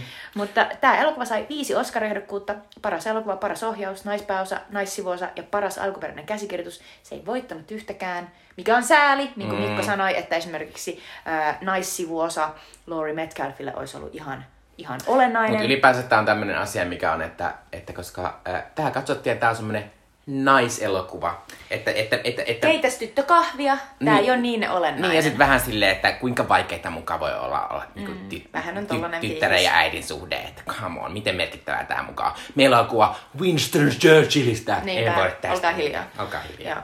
Mutta tämän elokuvan budjetti oli 10 miljoonaa, että se tuotti 79 miljoonaa, eli tosi hienosti meni. Yes. Ja otetaan vielä tähän alkuun, että, että jos ihmettelet, kuka on Saoirse Ronan, niin hän on siis Saoirse Ronan, eli äh, muistatte, hän on ollut Brooklyn-elokuvassa, ja hän on ensimmäisen kerran, mä muistan, että hän on tullut verkkokalvoilleni tästä, äm, tästä, tästä Keira Knightlin ja James McAvoyn tähdittämästä mä muistan elokuvasta, joka on sen. Atonement, Hienosti. jossa hän esittää tällaista pi- nuorta tyttöä, joka, jo, jo, joka jouduttuaan, nähtyään asioita, oltuaan väärässä paikassa väärään aikaan, niin hän pistää, pistää liikkeelle sellaisen äh, kulun, jo, joka, joka muuttaa tavallaan näiden ihmisten elämän. Kyllä Ronan on tämmöinen nuori Oscar-näyttelijä, koska hän tuosta Atonementista sai ensimmäisen oscar kun hän oli niin kuin ehkä 11 tai 12, ja oli toissakin vuonna ehdolla taas Oscarissa, kun hän esitti pikkunaiset elokuvan pääosaa. Ja pikkunaiset oli myös Greta Gerwigin ohjaama. Kyllä, ja minä rakastan Saoirse Ronia. Hän on niin kuin varmaan yksi mun lempinäyttely tällä hetkellä, ja äh, aina odotan, että mitä hän tekee, koska hän, hän jotenkin osaa myös valita projektinsa, että eipä ole Marvelia tulossa sieltä suunnasta. Niinpä, se on ihan totta. Ö, Pähkinänkuoressa voin kertoa elokuvan juonen, eli Saoirse Ronan esittää tätä elokuvan päähenkilöä, tätä titulaarista Lady Birdia. Lady Bird on hänen itse itselleen antama nimi, hänen oikein nimensä on Christine. Hän on sakramentalainen lukiolainen ja hän haluaa kuollakseen päästä pois sieltä länsirannikolta, hän haluaa itärannikolle, hän haluaa taideyliopistoon, hän haluaa tavata uusia ihmisiä, hän haluaa kokea ihania asioita ja hän on päättänyt onnistua siinä. Vaikka hän on perheestä, jossa on vähän alhainen tulotaso, äiti tekee monivuorotyötä sairaalassa, isä on jäämässä työttömäksi, perheeseen kuuluu myös veli, joka on adoptoitu, ja veljen tyttöystävä, joka on joutunut omasta kodistaan lähtemään, koska o- o- omat vanhemmat on niin ahdasmielisiä, että eivät kestä tätä seurustelua. Ja, tota, ja tämän kaiken kanssa sitten samaan aikaan Lady Bird rakastuu, hän harrastaa seksiä ensimmäisen kerran, hän hetkeksi ö, myös menettää parhaan ystävänsä. Ja, Ja, tota, ha, hä, ja hän hakee tämmöisten coolien ihmisten seuraa, Kyllä. mikä on. Ja, ja nämä on kaikki tällaisia aivan uskomattoman äh, olennaisia äh, tapahtumia nuoren ihmisen elämässä. Ja tästä kertoo elokuva Lady Bird. Joo, mulle tuli mieleen, kun tässä Lady Birdssä se, se iso juttu tässä on nimenomaan se, että hän, hän on jo kaikille silleen, että call me Lady Bird. Ja sitten sit se on mahtavaa, kun siinä on kohtaus, kun nämä sitten liittyvät, kun he, Amerikassa nämä systeemit, jos sinä haluat jonnekin tällaiseen niin kuin, hyvään kouluun, niin pitää osoittaa myös opi, opinto niin kuin, ohella kaiken maailman harrastuneisuutta ja tällaista. Ja sitten sit tämä ää, Lady Bird, tämä Joshua Ronan ja sitten hänen ystävänsä Julie hakevat tähän tämmöiseen ilmoittanut, että no mennään tähän tämmöiseen teatterijuttuun. Ja sitten Lady Bird kirjoittaa nimensä silleen Christine ja sitten niin kuin heittomerkeissä Lady Bird ja sitten sit se sukunimi. Ja sitten sen kaveri kirjoittaa silleen Julianne suluissa Julie ja sitten sukunimi. Ja, sit, ja sitten se Lady Bird silleen, että miksi sä laitat tohon, tohon tota, noi sulut, että, että ei, ei, ei, se, ei se toimi noin. Ja sitten sen kaveri on silleen, no mä luulen, että sä et ole oikeassa. Sitten mä olin, jotenkin, jotenkin musta, musta oli ihana siinä, kun se Lady Bird, se on niin vakaumuksellinen semmoinen, Se niin kuin, että nämä minun valinnat on Kyllä, jotenkin. ja mä jotenkin mä tunnist, mä tunnistan jotain niin kuin hyvin vahvasti niin kuin its, itsestäni joskus, että mä oon ollut erittäin voimakkaasti sitä mieltä, että nämä asiat on näin eikä noin. Ja sitten se niin kuin uskomaton usko, mä oon melkein niin kuin, mä oon niin kuin kateellinen siitä, että miten Lady Bird uskoo siihen, että kyllähän sinne pääsee. Ja jos joku sanoo hänelle, että hänellä ei ole tarpeeksi hyvät arvosanat sinne niin kuin Ivy League-kouluun, ja hän vaan silleen, vielä? Siinä on mahtava kohta, että hän juttelee Opon kanssa ja Opo katsoo hänen kamojaan ja niin kuin, todistuksia on silleen, että että tota, joo, no sulla on tällaiset, tällaiset numerot, siis Lady Bird on silleen, mä olin ajatellut hakea niin tonne tällaiseen kouluun, missä on niin kuin, matematiikka tosi vahvana, että mun isä on hyvä matikassa ja näin. Ja sitten se Opo on silleen, mm, et ole kyllä kauhean vahva matikassa. Ja sitten Lady Bird on silleen, that we know of yet. joka on niin kuin, tä- tällä viikolla siis quotasin tätä Lady Birdin viisautta, joka on sellainen, että emme tiedä, mitä meistä vielä sukeutuu, että älä rupea mitään rajoittamaan meikäläistä.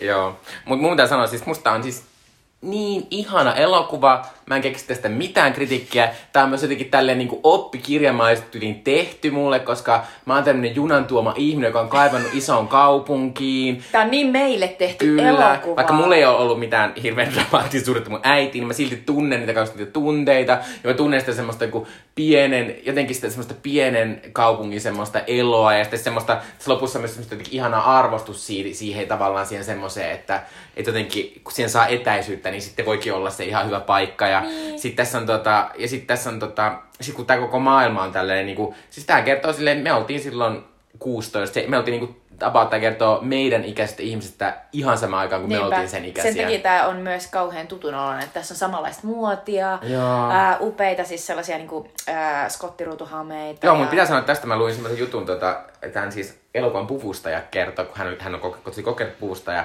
ja sitten hän kertoi, että on paljon helpompi löytää puvustusta 50- ja 60-luvusta kertoviin elokuviin kuin tämmöisiä elokuvia, kertoo 2000-luvun alusta sen takia, että ää, vaatteiden taso on niin paskaa ollut 2000-luvun alussa ja on tietysti edelleen, että niitä vaatteita ei vaan ole enää jäljellä. Oi, ei. Mm. Toi on niin totta varmasti. Mutta toi, mitä Mikko sanoi siitä, että miten Lady Bird tämän elokuvan niin kun, äh, tavallaan niin kun kaaren aikana, niin hän niin kun kaipaa pois kotoa. Ja hän lopulta pääseekin sinne niin kuin New Yorkiin, äh, sinne niin kuin toiseen kouluun ja toiseen elämään. Ja sitten hänelle tulee kuitenkin sellainen vahva, että hänellä on sellainen, si- sitä niin kuin portu, onko se nyt portugalin kielessä sellainen sana kuin saudade, joka kuvaa niin kuin ikävää, melkein sellaista ikävää sellaista asiaa kohtaan, joka on, se on niin kuin surun ja kaipauksen niin kuin sellainen yhdistelmä. Niin tulee sellainen, että se Lady Bird niin kuin kokee sitä, kun se ajattelee sille sitä kotia ja äitiä ja sitä tavallaan sitä niin kuin sakramentoa. Niin mun tuli melkein sellainen, niin kuin, että, että mä oon ehkä, jos, mä oon ehkä vasta nyt pääsemässä siihen, että mä voisin kokea jotain ton tyyppistä, vaikka niin kuin mun omaa sitä junan tuomaa kaupunkia kohtaan, mistä mä tulin, eli Lappeenrantaa. Mulla on ollut tosi pitkään vaan sellainen, että, että se jääköön sinne. Mutta nyt viime aikoina, kun mä oon käynyt siellä, mulla on tullut sellainen lämmin fiilis, että mä tunnen nämä kadut ja mä tiedän tämän paikan. Mm. Jotenkin hassusti, niin kuin tuossa Lady Birdissä, niin pääsi jotenkin siihen kiinni, eikä missään muussa tavallaan fiktiossa. Mä en ole jotenkin päässyt. Joo, ja sitten jotenkin, koska tässä on keskiössä myös, mikä on musta tosi hieno juttu, on, on tavallaan semmoinen jopa aika arkinen. Tässä ei tavallaan ole sitä semmoista suurta draamaa, ei ole mitään silleen, että ja sit sillä oli syöpä, vaan niinku, että ihmiset elelee elämänsä ja sit siellä on niitä semmoisia pieniä kriisejä ja ne niinku muokkaa. Mutta mut tässä, tässä keskiössä on tämä äidin ja tyttö tosi vaikea suhde ja sitä alkaa niinku niin hienosti, mikä kuvaa tätä koko elokuvaa, se, se, se semmoinen, niinku, että, että, että se tu- tunne voi muuttua sille, että tämä kertoo, tämä alkaa siitä, että että tämä Lady Bird ja hänen äitinsä on tulossa niin semmoista yliopistovierailua, mitä Amerikassa tehdään. Ja sitten ovat kuunnelleet tollon semmoista, semmoista jotain Steinbeckin kirjaa. Se on ihan hedelmät. Kyllä, niin, niin tota, semmoisella C-kaseteita, mutta niitä oli... Eli äänikirja Äänikirja, äänikirja kyllä. Ja sitten se tuli, tuli loppuun silleen, se loppui tosi koskettavasti. Ja sitten he molemmat tälleen kyynelehtiin näin. Ja sitten he niinku keskustelivat siinä vähän aikaa silleen, että et miten mahtavaa tämä niinku on. Ja sitten se muuttuu silleen niinku puolessa minuutissa semmoiseksi, niinku, että sitten niillä on niinku ja semmoinen huuluriita. Kyllä. Ja sitten Lady Bird hyppää ulos autot, se kestää vaan sitä äitiä. se auto on täydessä vauhdissa. Mutta siinä, siinä on ihan se mahtava se alku. Greta Gerwig niin tuo heti meidät siihen, niin kuin, että tämä on se, tämä on se dynamiikka. Että nämä ihmiset, nämä, nämä ihmiset on tosi samanlaisia, ne tuntee mm. samalla voimakkuudella ja sitten ne samalla tavalla niin kuin pystyy tavallaan niin kuin eläytymään, mutta sitten kun ne joutuu, ne, ne menee riitasointuun, niin se on hirvittävän niin kuin rasittava. Se on melkein tuhoava. Mm. Ja sitten tämä koko elokuva kertoo siitä, että miten ne äiti ja tytär on jatkuvasti sellaisessa, missä kumpikaan ei voi antaa periksi. Siellä on aina sellaisia tilanteita, missä joku aina silleen, viimeinen sana, viimeinen sana, viimeinen sana, se jatkuu lopputomiin, kunnes se isä tyyliin tai joku muu tulee silleen, niin kuin, että hei, mutta mun pitää kyllä sanoa, että on sen välillä todella julma se äiti. tai niin kuin, se heittää yhtäkkiä, kun tällä Lady Bird on semmoinen, kun hän tietysti on koulussa, mikä maksaa aika paljon, niin siellä on rikkaita ihmisistä hän. Niin hän, sitten kun isä vie häntä kouluun, niin hän sanoo isälle, niin kuin, että hei, voit jättää mut vähän tähän kauan, hän, hän tykkää kävellä tässä ennen. Ja sitten isä tajuaa, isä tajuaa, että, että Lady Bird niin hävettää, kun heillä on niin huono auto ja bla bla bla. Niin sitten sit se, sit se niin kuin tuo sen esiin se äiti jossain lopussa ja taiste, niin semmoisessa tappelussa. Sitten mä oon silleen, tää on niin ilkeetä. silleen... Mutta tuolla tavalla ihmiset toimii. Ne. Mä ihan silleen, että, et, niin kuin, että se on hyvin niin kuin, tavallaan niin kuin, voin kuvitella, että näin ihmiset toimii. Ja sitten niin kuin, myös se, että, että miten, miten epäreilua niin kuin se riiteleminen voi olla. Mm. Et siinä otetaan esille niin kuin kaikenlaiset asiat, mitkä on niin kuin sovittu, että näistä ei puhuta. Ja nämä on niin kuin oikeasti sille off limits. Mm. Ne otetaan kaikki siihen pöydälle. Mutta sitten jotenkin niin kuin, siitä tulee aina sellainen ajatus, että, että, että niin, mitä tässä elokuvassa päädytään siihen, että, että ne molemmat niin kuin, ne rakastaa toisiaan tosi paljon, eikä missään vaiheessa ole tavallaan niin kuin epä, epäilystä siitä, etteikö ne molemmat niin kuin, olisi täysin niin kuin, tavallaan toistensa niin kuin, tavallaan lumoissa, että ne, niillä on tosi tiivis niin kuin se suhde. Ja siinä on myös sitä sellaista irtautumista. Mm-hmm. Että nyt mä niin kuin näen myös sen, että, että tavallaan niiden täytyy taistella, koska Lady Bird on lähdössä pois. Ja niiden on pakko irtautua toisistaan. Mm. Et se elokuva alkaa siitä, että äiti ja tytär niin kuin nukkuu samassa sängyssä niin, että niiden nenät melkein koskettaa. Musta se on niin käsittämätöntä läheisyyttä, että siinä on, siinä on jotain sellaista, siinä on jotain sellaista, että siitä täytyy rep, repäistä itsensä vähän väkivaltaisesti, jos aikoo oikeasti lähteä. Ja si, ni, niin siinä tehdään. Mutta sitten tässä on tavallaan toisaalta se semmoinen, niinku, mistä se välillä tulee esiin, se, se, jotenkin se, että kun se äiti on silleen julma, että hän syyttää sitä, sitä, sitä tota Lady Birdia, että hän ei tee tarpeeksi, että yritä tarpeeksi, että sä et tule pääsemään mihinkään, se joudut vankilaan, no. sä et, ei tule mitään, kun sä et yritä tarpeeksi. kun sä sanoo tuollaisia noin voimakkaita niin, Mutta mut sitten mä mietin sitä myös, koska tämä on myös elokuva, tämä on myös tavallaan elokuva niin kuin tavallaan ei niin kuin köyhyydestä tai semmoisesta, niin kuin, että ei olekaan, että raha on oikeasti sellainen asia, mitä pitää miettiä. Mm-hmm. Ja tällä äitillä on se, että hän on saanut niin kuin ekan, ekan lapsensa jo koulutettua ja kaikkea, ja sitten se on päätynyt töihin kauppaan. Ja sitten tämä toinen lapsi on nyt tässä, ja sitten he ovat tehneet isän kanssa töitä hirvittävästi, että saisivat niin kuin näitä, ne pääsisivät vähän parempaan elämään ne lapset. Ja sitten se toimii niin, että et sit, sit sun pitää elää tosi hillittyä elämää. Et sun pitää miettiä sitä rahaa niin kuin koko ajan mm. niin, että sitä pikkuhiljaa kertyy tai pikkuhiljaa ainakin säästyy niin, että sit sä voit maksaa jotain. Niin sitten tavallaan siinä, siinä on aina se semmoinen, niin kuin, että se äiti kokee sen, niin kuin, että, että hän, hän niin kuin yrittää koko ajan tosi kovasti, että teillä olisi parempaa kuin meillä.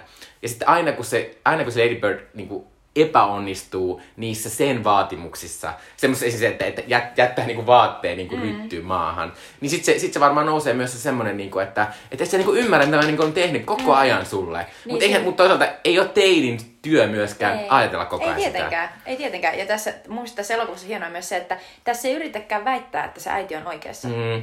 Eikä myöskään sitä, että se Lady Bird ymmärtäisi niin mm. tämän koko kuvan.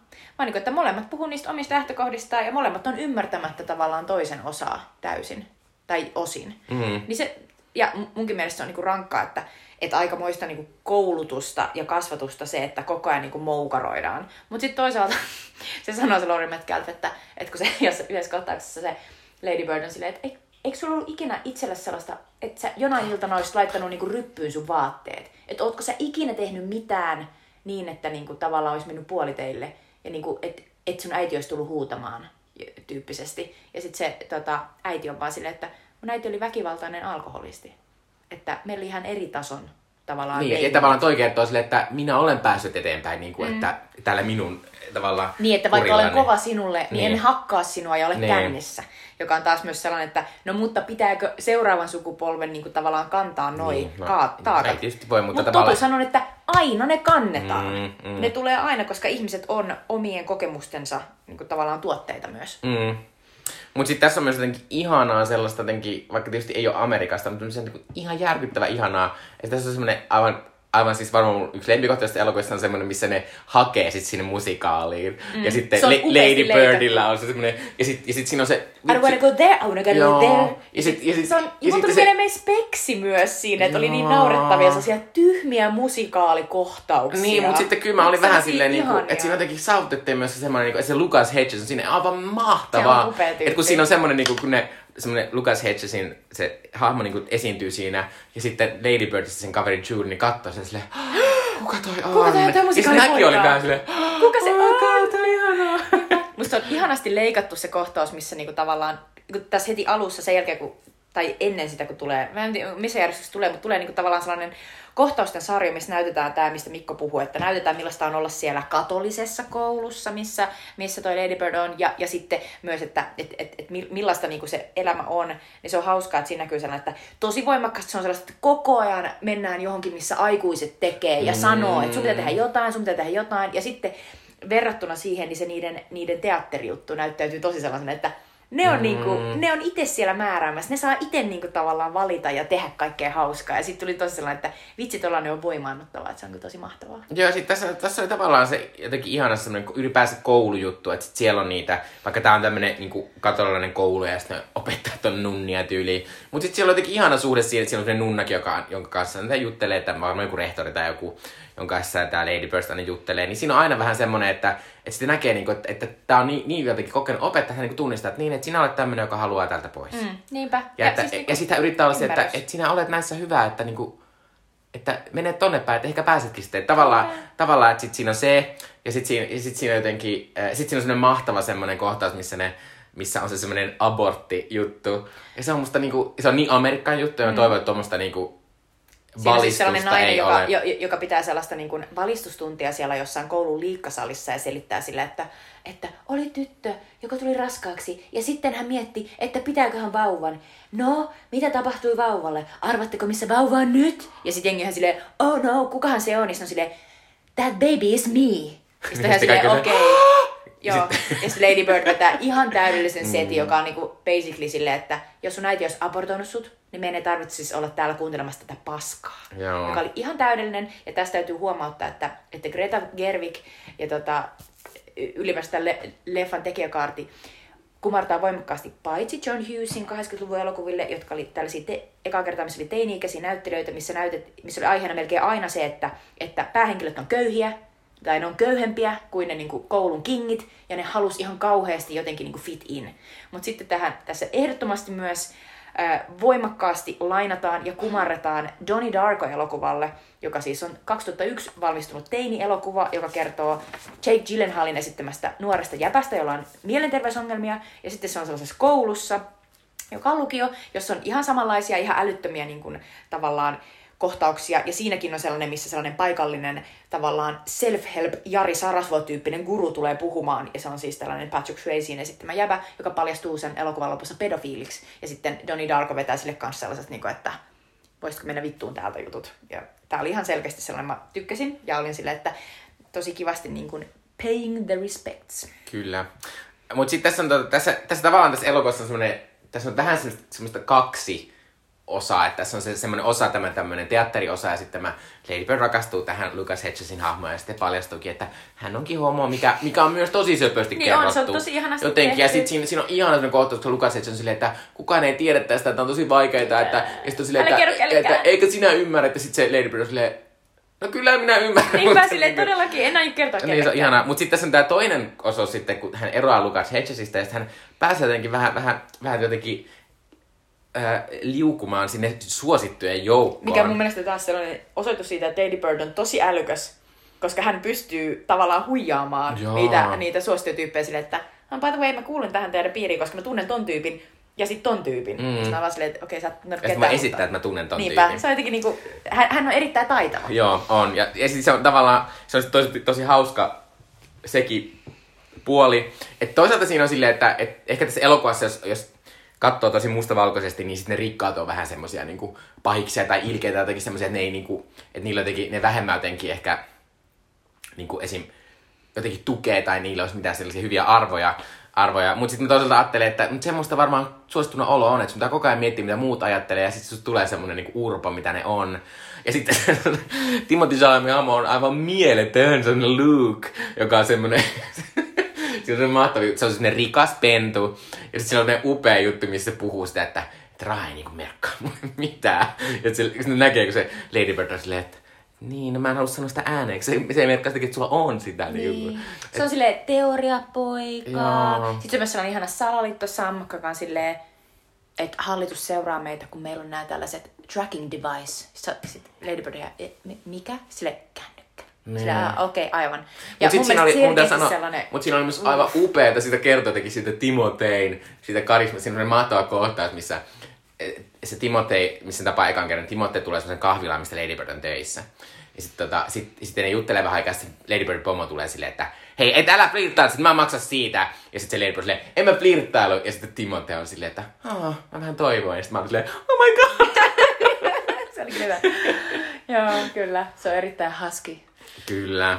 Mutta sitten tässä elokuvassa ihan siis mahtavia juttuja, jotka on ihan sellaisia, että ei, siis, ei mikään el- mies, mies elokuvan tekijä olisi voinut tehdä näitä. Eli mahtava itsetyydytyskeskustelu, Joo, joka, niin joka on Lady. Birdillä ja Julesilla, jossa ne vaan silleen, että mm, mä teen sitä tälleen.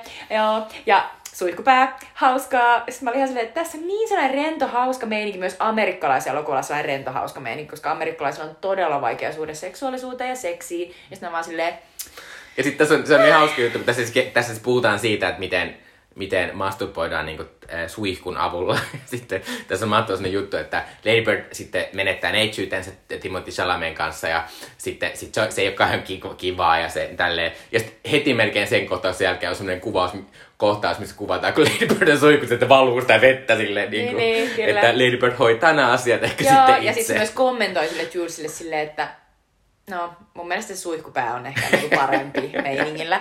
Ja se on kyllä jotenkin ihanan niinku silleen on point. Ja sitten täytyy mainita myös upea, ää, niinku tavallaan sellainen, mun mielestä aika sellainen suomalainen matter of fact ää, tavallaan seksuaalisuuskeskustelu, jonka Lady Bird käy äitinsä kanssa Sergei, kun hän on harrastanut seksiä. Eli hän on silleen, että mikä on sun mielestä hyvä aika aloittaa seksi, josta äiti on heti aikana silleen, harrasta seksiä. Sitten se on silleen, en. Ja sitten äiti on silleen, no varmaan yliopisto. Yliopisto on varmaan ihan jees. Mm. Sitten silleen, muista käyttää ehkäisyä. Niin, Silleen, kuten puhuimme aikaisemmin, siinä oli sellainen vinkki, Niinpä, että puhuimme niinpä. tästä aikaisemmin. Ja mikä että... taas tulee siihen, että, että, että muistan siis omasta elämästäni, että tosiaan olen nuorena ollut, mä joskus kertonut tässä podcastissa, joutunut selittämään minua nuoremmalle niin kuin tytölle, siis ala-asteelaiselle, kun hänen serkkunsa oli heillä käymässä ja hänen serkkunsa, joka oli häntä vanhempi, niin hänellä alkoi kuukautiset. Ja sitten tämä minun kaverini, joka oli siis meidän naapurin tyttö, minua vähän nuorempi, oli ihan paniikissa, että mitä tapahtuu kauheaa? Sitten mä olin ihan silleen, minä selitän, kaikki ok. Ja mä olin vaan silleen, ihanaa, kun minun äiti oli selittänyt tämän, vaikka siis en todellakaan ollut kuin ehkä viidennellä, eikä todellakaan vielä ole alkaneet kuukautiset ja näin. Mutta se, että äiti oli selittänyt sen oli silleen, että tällainen asia on olemassa, oli täydellistä. Ja mun mielestä tämä Go äiti. Go äiti, go Leena. Ja tota, toi Lady Birdin äidin niin kun, tavallaan suhde si- tuohon sek- seksuaalisuuteen vaikuttaa aika samalla. Sille, Mutta että jos hän on se sairaanhoitaja, niin se varmaan hänellä on silleen, että... Niinpä, se on tosi hyvä. Mutta äh, voidaan lipua kohta sitä upeata loppua kohden, mutta mä haluan nostaa vielä yhden asian. Tracy Letsin esittämä Lady Birdin isä on ihana. Se on, se on niin en sellainen, tuli kuin tosi vahva sellainen, että tää, tää, on, tää on se turvajäbä. Niin. Tää on se turvallinen tyyppi. Vaikka toki siinä oli semmoinen, mitä se äiti sanoi monta kertaa, että sä et voi aina olla se hyvä tyyppi. Niin, mutta sellaista se on. Van, olen pahoillani, mutta vanhempien kanssa näin tapahtuu. Ja esimerkiksi niin kuin, tunnistan heti ton, että, että tosi voimakkaasti just lukioajassa niin, niin kuin, bondasin mun isän kanssa, joka ajoi mua bileisiin. Ja sitten tavallaan, niin kuin, että se oli tällainen tyyppi, jolle voi sanoa silleen, että no, mä oon juonut pari kaljaa, ja se on vaan silleen, että jaha. Mm. ja sitten niin sit ei puhuta. Mutta niin tavallaan, että et, et se on tosi kiva, että on tällainen mahdollisuus. Joo.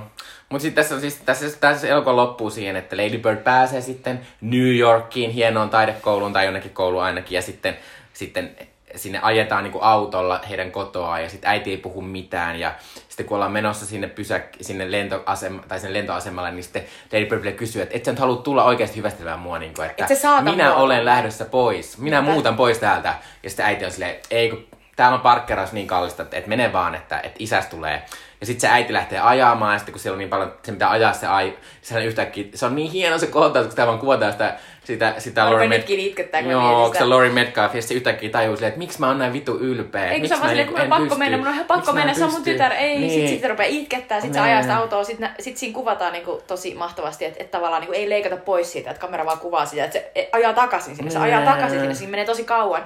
Ja sitten musta se on niinku, mun sydän särkyy joka kerta, kun mä näen sen, kun se kuvataan sivusta, just sopivasti etäännyttäen, kuvataan sivusta, kun se juoksee, se juoksee mm. niinku sinne, ja sit, ja sit, niinku, sit se lopettaa juoksemisen, ja sitten sen, sen kasvot valahtaa alas, ja, ja sitten näkee, että se niinku selittää jo, jollekin sille, että ei, että hän on liian myöhässä, että hän on liian myöhässä, ja Nee. sitten sieltä tulee se Tracy, että sinne sitten mä isä ja kauttaa se syli on silleen, että mm. et kaikki on ok, että kaikki on ok, että se tulee vielä se joskus, tulee että ei takaisin vielä. Mutta niinku, siis, oh, voi ei, siis se on niin, se on niin järkyttävän liikuttavaa. Joo, se on niin ihanaa. Ja toki tässä, siis, tässä siis lopussa on tätä äh, Lady Birdin elämää siellä New Yorkissa ja sekin on tavallaan semmoista jotenkin, jotenkin tunnistettavaa siitä. Tai tavallaan se, siinä on se mahtavaa, kun hän on semmoisessa bileissä, hän tapaa siellä semmoisen pojan. Ja sitten sit siinä on selvästi silleen, niin kuin, että se poika on jotenkin tämmöinen basicimpi jostain, varmaan isommasta kaupungista. Ja sitten Lady Bird on vaan pienemmästä kaupungista, hänellä on persoonaa. Sitten hän, Lady Bird on siellä silleen, bla bla bla bla bla bla bla bla jotenkin se on vaan mahtavaa. Ja sitten siinä tulee jotenkin semmoinen, niin kuin, että, että ehkä, ehkä on ihan hyvä olla vähän outo lukiossa, niin sit sä oot kiinnostava yliopistossa. Ja mun mielestä siinä on myös yksi olennainen asia, jonka mä koin, kun mä lähdin vaihtoon. Eli se, että Lady Bird yhtäkkiä tajuu siellä bileissä esittäytyessään sille jäpälle. Että se on silleen, mä voin oikeasti keksiä itseni uudestaan ja hän esittäytyy, mä oon Christine, mm. koska hän tietää, että hän on aiemmin elänyt elämää, jos hänet on tunnettu Lady Bird weirdona. Ja sitten hän on vaan silleen, kuka ei tunne mua? Mä voin aloittaa alusta, joka on ihan sellainen, I can be anything. Ja siihen tämä siihen tää Christine toimii, koska se on ihan yhtä Niinpä. niin kuin hyvä nimi. Niinpä. Mutta siinä on jotenkin se, että ei, ei se ajatus, että, että hylkäisi edellisen, vaan enemmän se, että, että sanon kyllä kaikille mahdollisuuksille, jotka täällä lähtee, jotka lähtee siitä, että nyt mä aloitankin sillä, että mä sanon mun oman nimen. Se on Kyllä. hauskaa. Mutta tää oli aivan, tää on niin hyvä elokuva, niin mahtava elokuva. Ja mä rakastan elokuvaa niin paljon. Kyllä. Ja, tota, Ja tää ihan oli katsoa tää uudestaan. Tämä oli tosi, tää, tää oli todella niin kuin, äh, siis jotenkin niin kuin sellainen hemmottelu itselle. Ja jotenkin musta tämä Lady Bird on myös sellainen elokuva, että tämä on vaan tunnekasvatuksen niin kuin ABC-elokuva. Et musta tässä niin kuin elokuvassa näytetään se, että että sä voit olla vihanen, sä voit huutaa, sä voit olla niin kuin paiskoa ovia, näyttää sun negatiivisia tunteita, niitä, jotka pelottaa ja niitä, joissa tiedät, ehkä oot oppinut, että, että sut, sut hylätään tai, tai jo- joita ei niinku sallita sulle. Mutta tässä elokuvassa niitä sallitaan ja, ja niiden jälkeenkin sä voit aina niinku, silti näyttää myös niitä ihania tunteita, että ikävää, rakkautta, kaikkea. Ja se, sellaista on niinku se Lady Birdin ja hänen äitinsä välinen suhde. Mm. Että siitä tulee se, että ihmiselämään myös kuuluu sellaiset tietyt niinku sellaiset tunneelämän sekoilut, ja varsinkin tuossa vaiheessa. Mm. Se on ihan olennaista, että se ei ole mitään väärää. Mm. Kyllä. Äh, vaikka Lady Bird ehkä olisi oikeasti minun lempiasia tuolta vuodelta, niin silti en nosta tämmöisen toisen upean asian tuolta vuodelta. Äh, eli vuonna, äh, tota, äh, vuonna 2017 meidän tämmöiseen tietoisuuteen nousi Tom Holland, nuori brittinäyttelijä, koska hän näytteli Spider-Mania näissä elokuvissa, missä Sony antoi Marvel luvan tehdä Spider-Man-elokuvan ja sitten hänestä tuli uusi Spider-Man. Ja sitten äh, MTVllä pyöri tämmöinen Lip Sync Battle-niminen ohjelma, missä siis julkiset lipsynkkäsi kappaleita. Ja Tom Holland oli siinä mukana Zendayan kanssa. Ja, ja hän sitten siinä kilpaili Zendayan kanssa sitä voitosta. Ja sitten kun Tom Holland pääsi vuoroon, niin hän, hän, tämä show alkoi sillä, että hän lauloi siinä puku päällä, että Singing in the Rain. Ja siinä vähän lauloi, mutta sitten tuli tämmöinen väliosa ja sitten hän vähän katosi ja sitten hän tuli takaisin. Niin sitten hän, sitten hän esitti käytännössä tämmöisen niinku, drag-esityksen, jossa hän lauloi Rihannan Umbrellan. Se, ja se on todella hienosti koreografikoitu ja Tom Holland on se vanha äh, West End tähti Hän oli Lontoosta. Billy Elliotin tähti. Niin, hän on todella hyvä tanssija, niin hän vetää aivan täysillä ja se on, niinku, se on niin semmonen, että mä edelleen katsoin sitä koko, niinku, tosi paljon, niinku, en, en, mutta silleen niinku, jatkuvasti, varsinkin vähän huppelis, mä oon silleen, että miten näin mahtava asia on voitu tapahtua, Se koska on niin pitää mielinen. muistaa, että Tom Holland oli siis tollon Spider-Man, hän oli supersankari elokuvan tähti, ja sitten hän tanssii tuolla dragissa Kyllä. Siinä oli Rihannan. sellainen olo, että kaikki on mahdollista. Kyllä, tai ainakin se kertoo, niinku- joku, tai sitten tuli olo, että nyt on tapahtunut joku suuri murros tässä, Niinpä. että keille näitä elokuvia tätä ei ole tehdään. estetty. Niin. Ja sitten se, si, siis se tanssiesitys, se päättyy siihen, että tulee niinku, eikö siitä tule vettä Joo, sitä alkaa päälle? sataa vettä jo, jo, Josta siellä tulee ja- heti mieleen meidän yksi lempi, lempiesitys, ainakin mun yksi lempiesitys Eurovisussa, koska vai oliko se sittenkin vaan siellä tota Melodifestivaalilla, siis toi tota, Erik Saade, Erik Saade Popular. jossa taas- Kyllä se satoi siellä Euroviisuissakin. Joo, mutta anyway, siis toi, toi Vesisade ja siis se,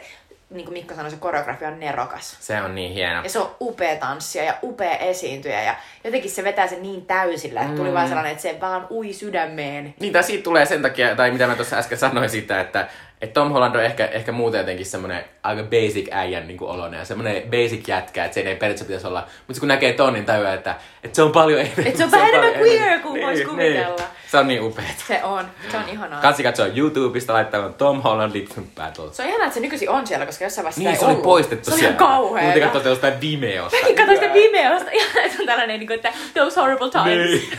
oli niin vaikeeta. Joo. Oh god. Okei, okay. no mun suosikki vuodelta 2017 on Twin Peaksin kolmas kausi, joka oli sellainen, että rakastin ykköskautta, okei okay, kakkoskausi loppui aikana vähän huonosti, mutta siis aivan siis olennaisin koko siis televisiohistorian tärkein TV-sarja sanoisin, niin kuin fiktiosarja muutti televisiohistoriaa, näytti, että joku ABCn kaltainen normikanava voi tilata tosi aivan käsittämättömän sarja, jossa siis basically sellainen niin kuin ilkeä niin kuin henki on ottanut niin kuin valtaan sellaisen isän, joka sitten niin kuin terrorisoi ja lopulta tappaa tyttärensä. Ja sitten siinä ihmetellään, se koko sarja kertoo siitä, että kuka on tappanut Laura Palmerin.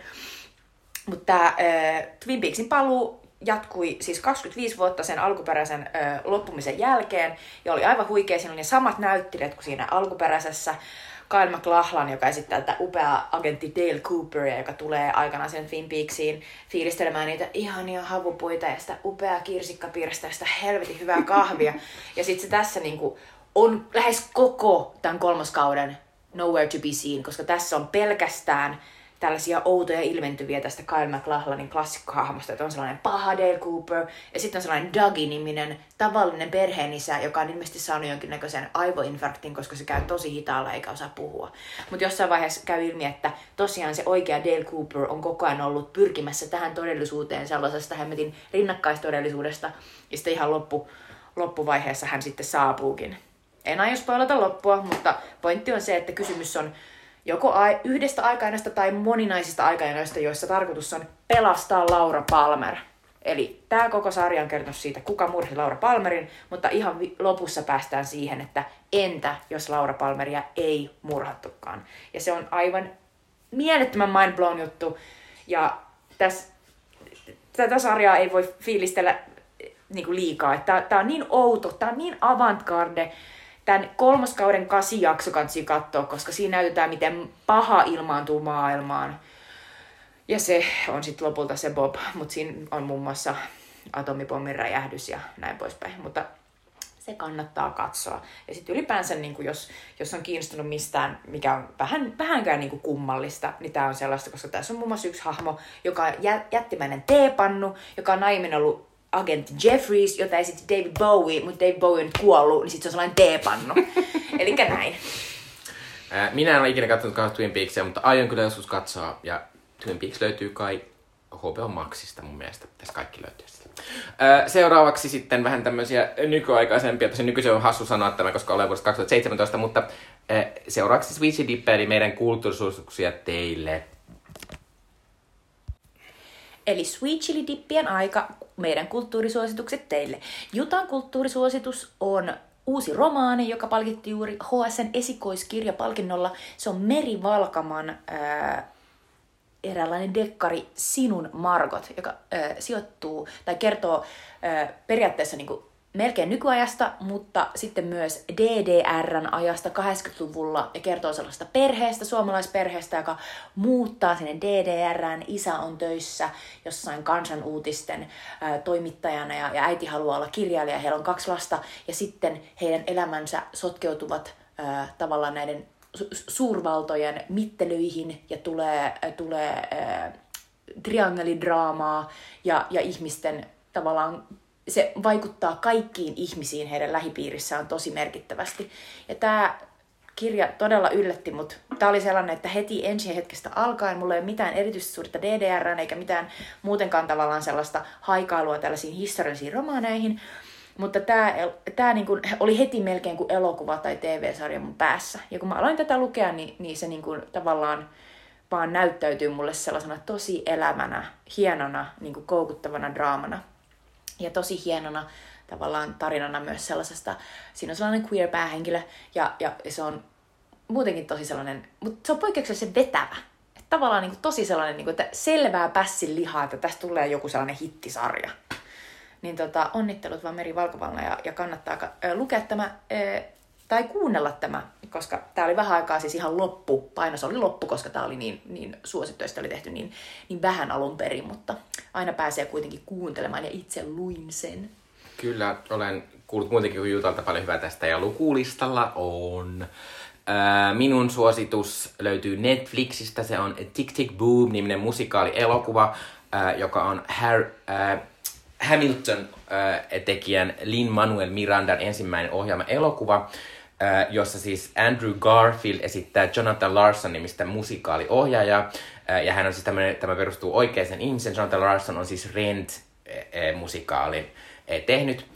Ja tämä kertoo... Tästä, Upean sisäpiiriläisasia. Kyllä, äh, mutta siis tota, äh, tämä Tick Tick Boom on oikea musikaali, jonka tämä Jonathan Larson on tehnyt. Tämä on semmoinen musikaali, mitä hän on, hän, kun hän yritti tosi pitkään tulla äh, kirjoittaa sitä musikaalia, se kesti tosi kauan, hän ei saanut jotenkin ei saanut sitä käyntiin, sitä isoa musikaalia, ja sitten kirjoittamisen pienemmän musikaalin, joka perustuu oma elämäänsä, joka on Tick Boom. Ja sitten mä kertoo tästä, mutta tämä Jonathan Larson on siis tämmöinen, Larson on vähän tämmöinen traaginen hahmo siinä, että eh, Rentin tuntee, kaikki tuntee musikaalin, mutta Jonathan Larson siis itse ei ikinä nähnyt tätä Renttiä oikeasti lavalla, koska hän kuoli edellisenä iltana – kun tämä Rent sai niin kuin kantaesityksensä. Hänellä se oli tämmöinen kun sydänvika, kukaan ei tiennyt mitään, ja hänellä räjähti sydämessä verisuoni. Voi ei. Mutta, siis, äh, mutta tämä on siis äh, mahtava musikaali elokuva. Andrew Garfield on tässä ihana. Tässä on, tässä on tosi paljon teemana se semmoinen vaan semmoinen luovuus ja semmoinen palo. Ja vaikka mä esim. viime jaksossa vaikka puhuin La La Landissa siitä, että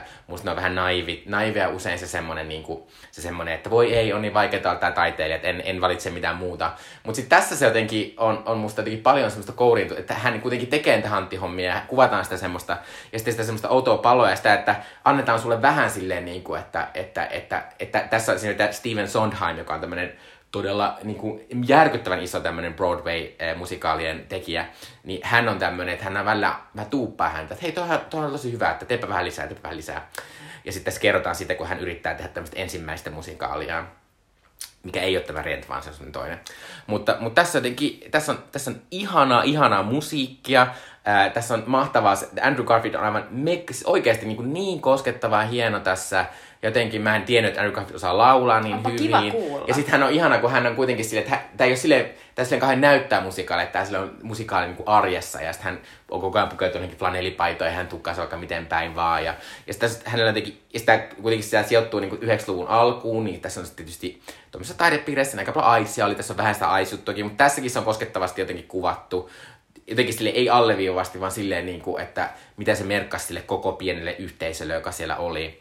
Ja ää, tässä pitää nostaa vielä, että tässä on siis ää, High School Musical tähti Vanessa Hudgens pienessä osassa, mutta hänkin on tosi valovoimainen tässä. Aa. Ja siis tässä on vaan niin jotenkin, jotenkin ihan pieniä arkisia hetkiä siitä luovuudesta ja sitä vaikeudesta, mutta sitten myös siitä, että mi, tässä on semmoisia hienoja, että mi, semmoisia ää, lauluasioita, mitkä alkaa pienistä kohtauksista ja sitten on silleen, niin kuin, että kaikesta voi löytää tällaista, niin kuin, kun haluaa, niin tämmöistä taidetta. Ää, kannattaa katsoa, että tämä tosiaan löytyy Netflixistä ja, ja tota, oli kyllä yksi parhaista musikaalielokuvista, mikä minä olen nähnyt aikoihin. Ihana, ihana on. Ää, tota, ja Andrew Garfield on siis, tämä, tämä on yksi näistä Netflixin tämän vuoden Oscar-ehdokkaista. Andrew Garfield varmasti saa tästä parhaan miespääosan ehdokkuuden. kiva. Ja kiva, että Andrew. Garfield mainittiin tässä, koska Andrew Garfield oli tämä toinen Spider-Man tässä meidän podcastin aikana. Niin, ja nyt Joo. me annettiin niin paljon rakkautta Tom Hollandille. Kyllä, Onneksi mutta- tuli nyt Andrew Garfield. Andrew Garfield, ja hänellä onneksi menee aika hyvin nykyisin. Että. Mutta kannattaa katsoa, tää on ihan mahtava. Ö, ensi kerralla katsotaan myös Netflix-elokuva, eli Annihilation, joka on varmaan tämän hetken kiinnostavimman skifi-ohjaajan Alex Garlandin toinen ohjaus. Ja voitte nähdä sen Netflixistä. Kyllä, ja siinä on mielettömät musiikit. Ai niin, ja sitten siinä pitää sanoa, mä, mä, mä iloinen, että tässä, tässä on tullut vähän tämmöinen jatkuma, että meillä oli viimeksi Emma Stone ja Saoirse Ronan, ja nyt me palataan vähän tämmöiseen vanhaan suosikkiin, Koska- ei vanhaan, mutta Natalie Portman! Natalie Portman! Niinpä, Kyllä. katsokaa Annihilation ja kuullaan ensi kerralla. Joo, moi moi. Moi moi!